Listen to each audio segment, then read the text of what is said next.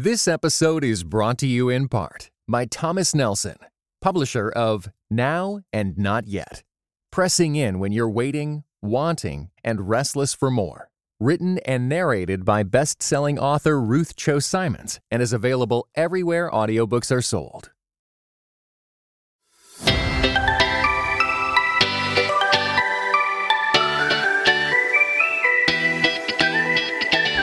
It's Ashley Hales, host of the Finding Holy podcast and author of the book Finding Holy in the Suburbs Living Faithfully in the Land of Too Much. And friends, I wrote Finding Holy in the Suburbs because I wanted to help people connect the dots between the things that really matter and our everyday holy lives. Because most of the time, when we talk about the things that matter, it's big abstract words. And then when we talk about our everyday lives, it's just our to do list. And we are here to connect the dots. And that's what we're going to do today with my friend and guest, Cara Meredith.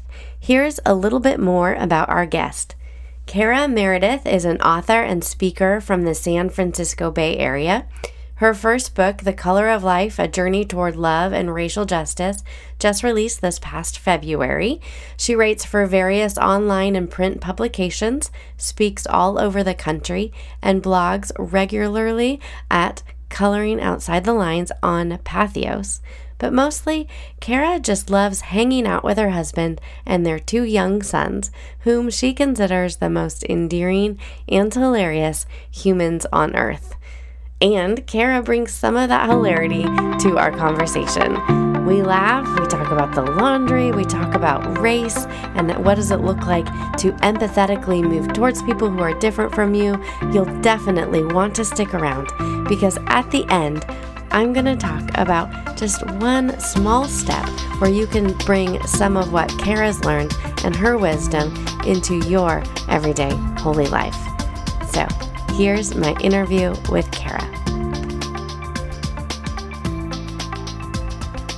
Well, I'm so excited to welcome my friend Cara Meredith onto the Finding Holy podcast.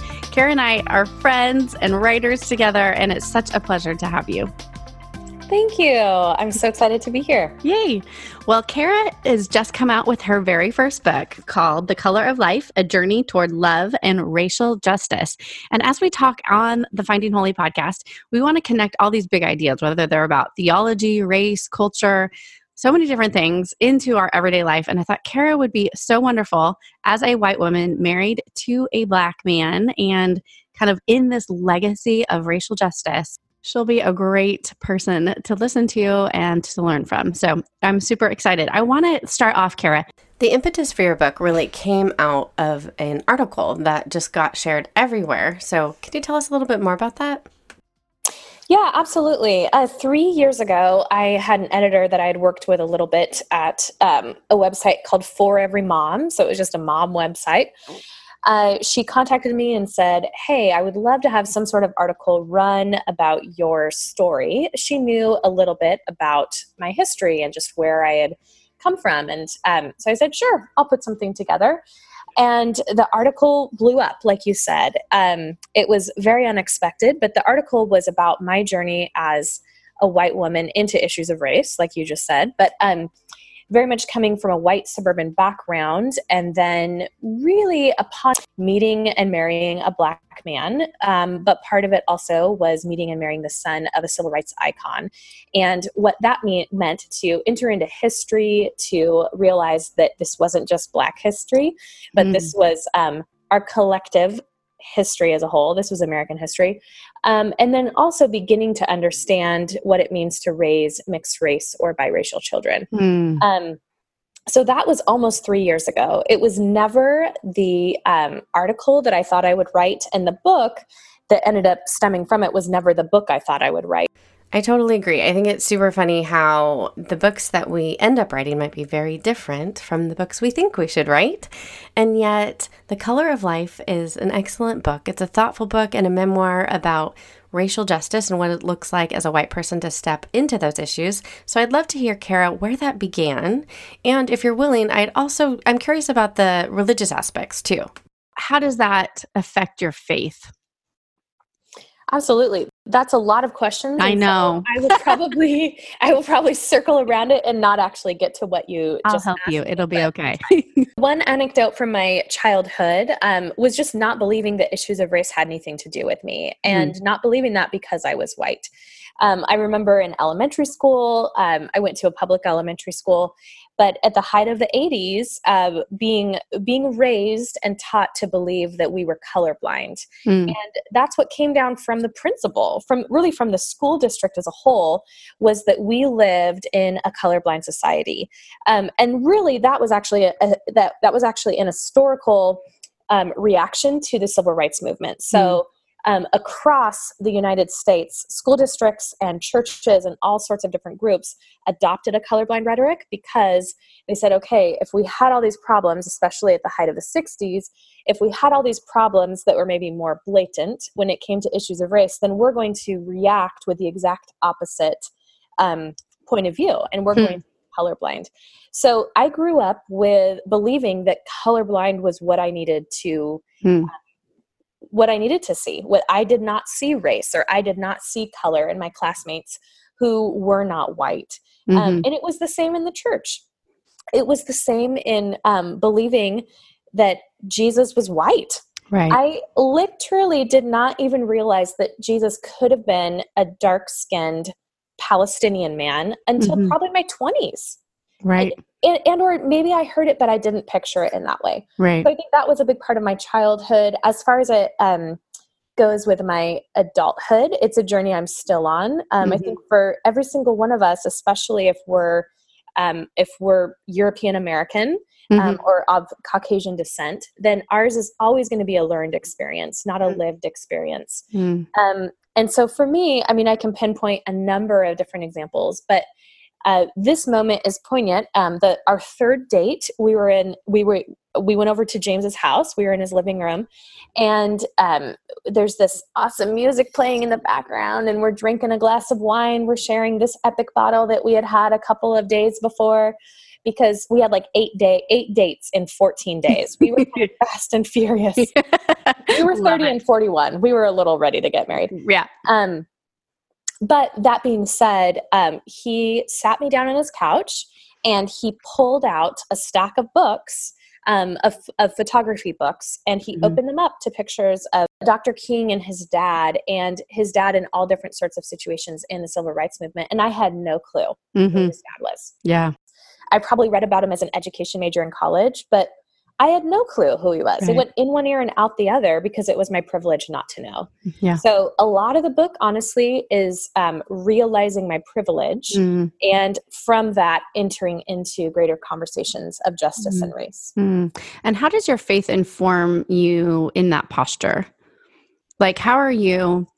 able to kind of you know make mistakes to keep trying to you know to relate to your husband and his family and you know your brothers and sisters of color in the church and yeah make mistakes and yet still keep trying what does that look like for you and your spiritual discipline Absolutely. I think that's something that I'm still learning. Um, mm-hmm. Technically, my book is a spiritual memoir, and so a lot of it is my journey into that. But um, there's been a transformation for me in believing that justice is interwoven into who we are as believers, into mm-hmm.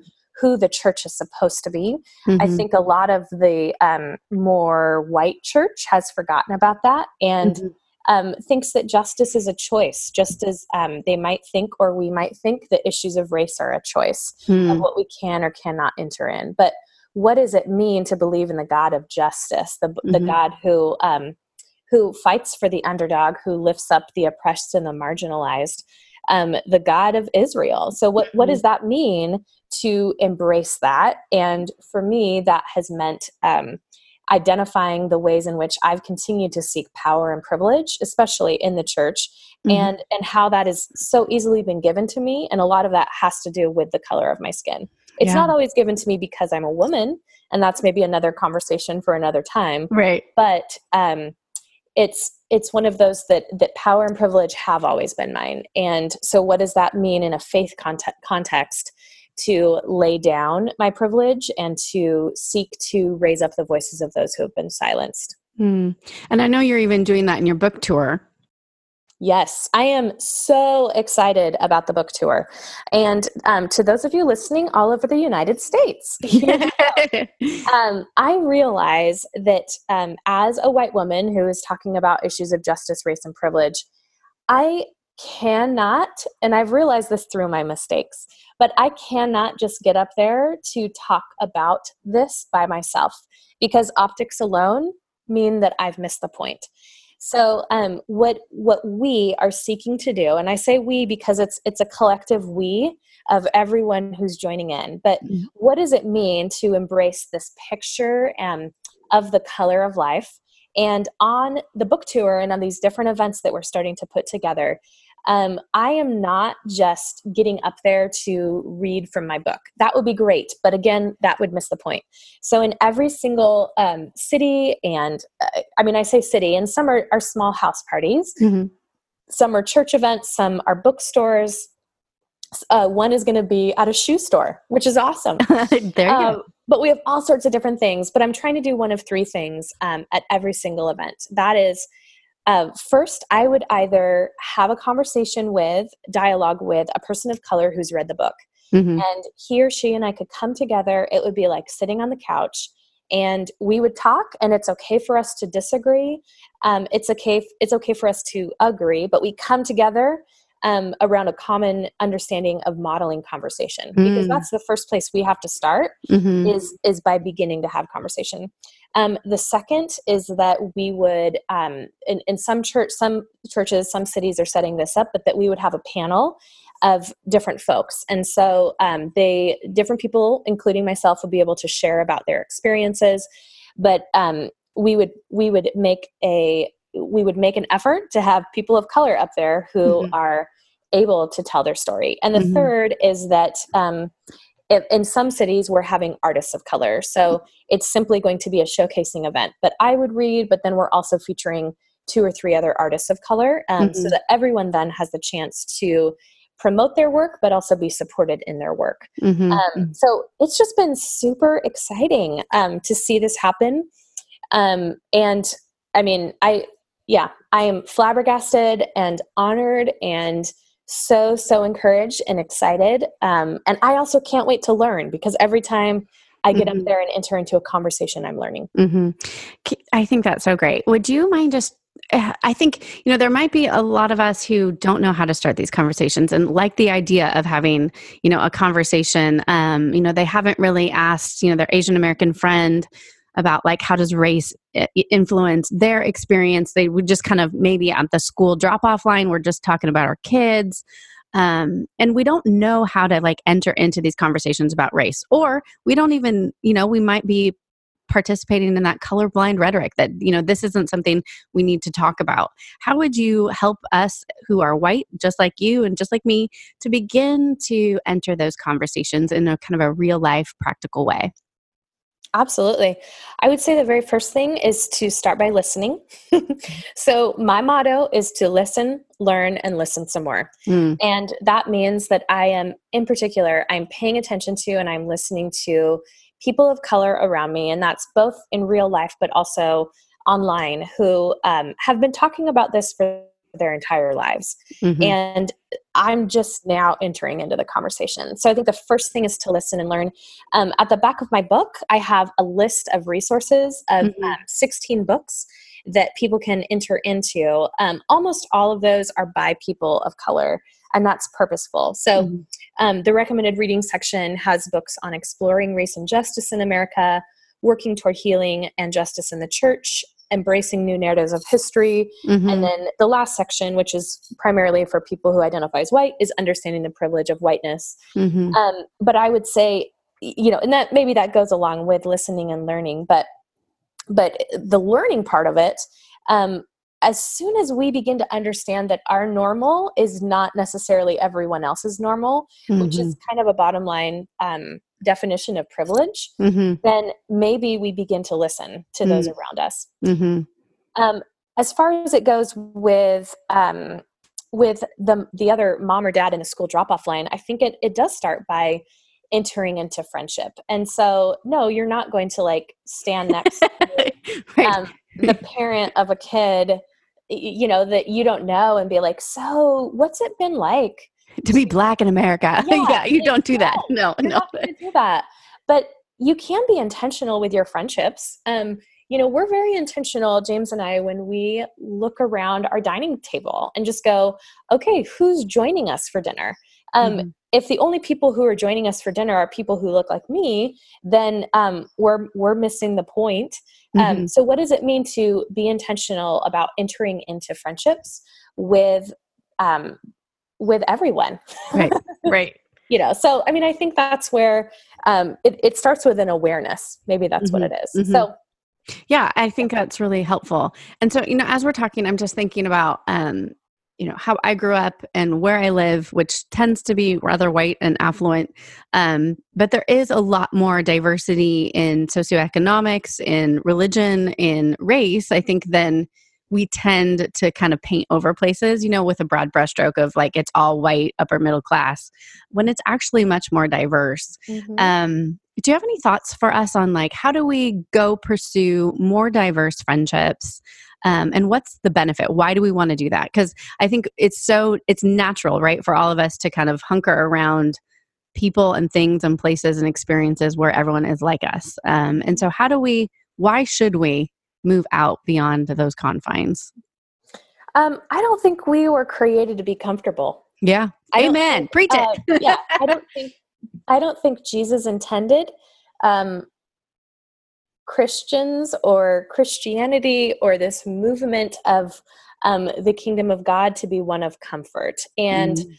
um, it is very easy for us to be comfortable. And I say us, and I'm primarily speaking of white people right. um, because because you can look at reports um, of those who identify as white and um, the number of, of, of people of color that they're friends with and the opposite of that. There's different experiences. So i can only speak from my experience. But um i don't think we were made for comfort. And so um when it comes to entering into relationships and i'll try to find i don't even know if i'll be able to find it but i wrote about this a couple of years ago um about about entering into friendships mm-hmm. with um, people who don't look like you. It's imperative and yet it's not it's not about tokenism. It's not about just getting someone who doesn't look like you to sit at the table but it is about noticing who is and isn't there. It is about noticing who you are and aren't inviting. Right um, and you just and, think about jesus right i yeah. mean he dined with people yeah. all over the spectrum everyone had it out for him based on who he ate with yeah. Um, but it was surprising, and that's what the kingdom of God looks like, right? Yeah. So I don't so I don't know what that would be in your particular context, but I don't think that any of us live in all white contexts. Right. If we identify as white, I think that we maybe exist in mostly white bubbles, uh, but we're just not seeing right. those who um, don't look like us. Right. And part of it might be even asking, praying, right? And saying, God, like, open my eyes, let me see, get, you know, margin in our time and our schedules. Because if we want to look like Jesus, then we have to be able to be misunderstood and confused and and make mistakes and apologize but it means that we're in relationship with people who are vastly different than us yeah we, we get proximate yeah so so god let me see who i'm not seeing because mm-hmm. obviously mm-hmm. i'm not seeing someone right that i need to be seeing mm-hmm. because what would your eyes see so give right. me eyes to see which maybe is mm. the scariest prayer we can pray definitely it is a scary prayer Ah, thank you for that question, though. It's wonderful for us to continue to think about. So, Cara, here on the Finding Holy podcast, season two, we're talking about embodied faith because we want to connect the dots between all of these big ideas like race and justice and the gospel and what does that actually look like in our ordinary lives. And what does that look like in our bodies? Because I think, at least in evangelicalism, we can tend to think of our faith as intellectual. So, for you, what does that look like in your tradition? What does it look like to have an embodied faith? Mm. Great question. Um, you know, you and I are good friends, and and we are primarily friends through the mode of Voxer, yes, um, which is a fantastic on uh, walkie-talkie app if you're ever interested. um, but you've been privy to my journey over the last couple of years in um, discovering and finding and being baptized into the Episcopal Church. Um, and one of the things that that hands down has been lovely to me has been this embodiment that is found within the church that is woven within to the practices um, there's a great book called the uh, i believe it's called the road to canterbury trail but it's mm-hmm. it's about evangelicals who have stepped um, into the um, anglican space but specifically the episcopal church episcopal space within anglicanism um, but it does talk about the embodiment of our faith that um, you know i think i was raised in a tr- tradition that was very much stand up sit down um, you're you're listening a lot more than you're doing with your body Mm. Um, and and so that is it has been a joy for me to uh, to learn how to cross myself, mm-hmm. uh, to teach my children how to do that, to to stand up and sit down, to kneel, to smell. Um, the smells and the bells of the church, what yeah. they are often what they are called, um, to taste the bread and the wine, the body of Christ, every single week mm. in and through the Eucharist. That it's not just a um, once a month extra long Sunday service, mm-hmm. um, but that I'm entering in, I'm coming to the common table. Um, and I think all of that, as it as it relates to my faith, um, I have been on a journey of inclusion, and so there's been a journey of inclusion over the last couple of years in realizing that all are welcome at the table, mm-hmm. and there is something about going and um, marching up to the front and kneeling um, excuse me kneeling before and receiving the elements and doing that alongside everyone else mm-hmm. um, who for a long time i excluded from the table mm. um, so i suppose that's the roundabout way of saying that's how it relates to my book mm-hmm. um, and that my book has been a journey of again realizing my privilege realizing the power that i held hoping that i'm then um, in this realizing uh, that i'm then laying that down and mm. coming mm. to the common table of grace mm. Mm. i love that beautiful thanks communion rocks or the eucharist as we call it i know Church. i'm presbyterian so the lord's supper the Lord be with you. And also with you. See, look, we share a common language. Yay. I like to close out each of the episodes here on the Finding Holy podcast and ask people about their laundry routine. So, Cara, what's your laundry routine? I don't know if I would call it routine as much as I would call it um, realizing that something needs to get done because we don't have any clean underwear. Right. So, um, I was thinking about it the other day my husband is generally the one who washes the dishes. I am generally the one who washes the clothes. Right. If either one of us try and switch, and maybe we're we're wading into waters of like compliment, complementarianism or egalitarianism, and that's not what I'm actually going for here. but if if we try and switch those roles, then something goes askew. So right. if I try and do the dishes, the dishes don't get done. If he tries and do, to do the laundry, then like he takes it out of the dryer and doesn't fold it right. and just puts it in a laundry basket and then i have to put it back in the dryer and fluff it up. Right. So the routine so you found happened, ways to make it work so yes i do the laundry um, i enjoy the laundry because it's a moment of quiet mm. um, i would love to say that i go into the laundry room and it's this holy oasis of a space and i pray but really I just relish in the quiet. I think that that can be podcast. a form of prayer too, I think, right? Is just like it's quiet and I am thankful and I know God is here abiding with me even if I'm not all holy. Yes. Um you're much holier even in that statement than I am. I'm just relishing in like the tumble of the machine. Mm, nice. Um but you can read into that all you want and believe that I'm actually then praying a prayer. But really I'm just like Thank you, sweet baby Jesus, that my children are in the other room and that they do not, at this point in their lives, enjoy folding laundry. Right. Maybe that is a prayer. There you go. There you go. Who knew? Awesome. Well, thank you so much for being here. It's been so fun. And so, whether you are a dishwasher or a laundry person, whatever you do, take a little bit of quiet Mm. Or if you have a personal maid or butler, please send them my way. Oh, no, I get dibs. oh, you do have twice the amount of children. I, I support you in that. All right. Thanks, Cara. Okay.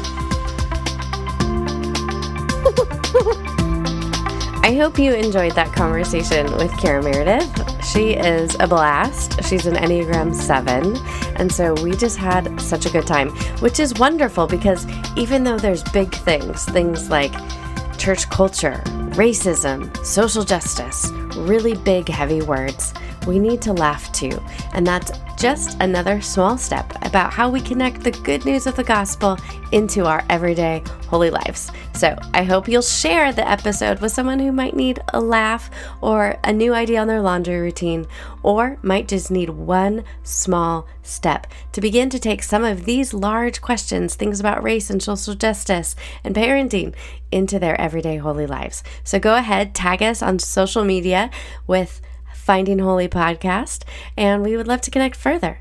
Make sure you subscribe as well so you can catch all of the great conversations that move us forward in the life of faith. We'd love it if you could head on over to the show notes at aahales.com slash podcast. And there you'll be able to connect with Cara, check about her speaking, and pick up a copy of her book, The Color of Life. And now I want to leave you with just one small step. I'd love for you this week to pick a place for a prayer. And if you've read my book, Finding Holy in the Suburbs, you know I'm all about place because places shape our loves. And so pick a small place. Maybe it's your laundry room. Maybe it's your break room at work. Maybe it's your stairs as you climb to your apartment. Maybe it's your kitchen. Wherever it is, pick a place and then ask one question as a form of prayer God, who would you have me see?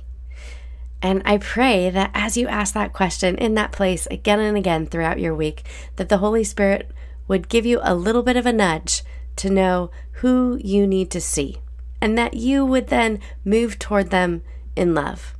That you would have intentional friendships, like Cara mentioned, and that we would be, again, begin to move towards one another. So let us know how your one small step goes, and remember, wherever you find yourself, the big things matter, but so does the laundry.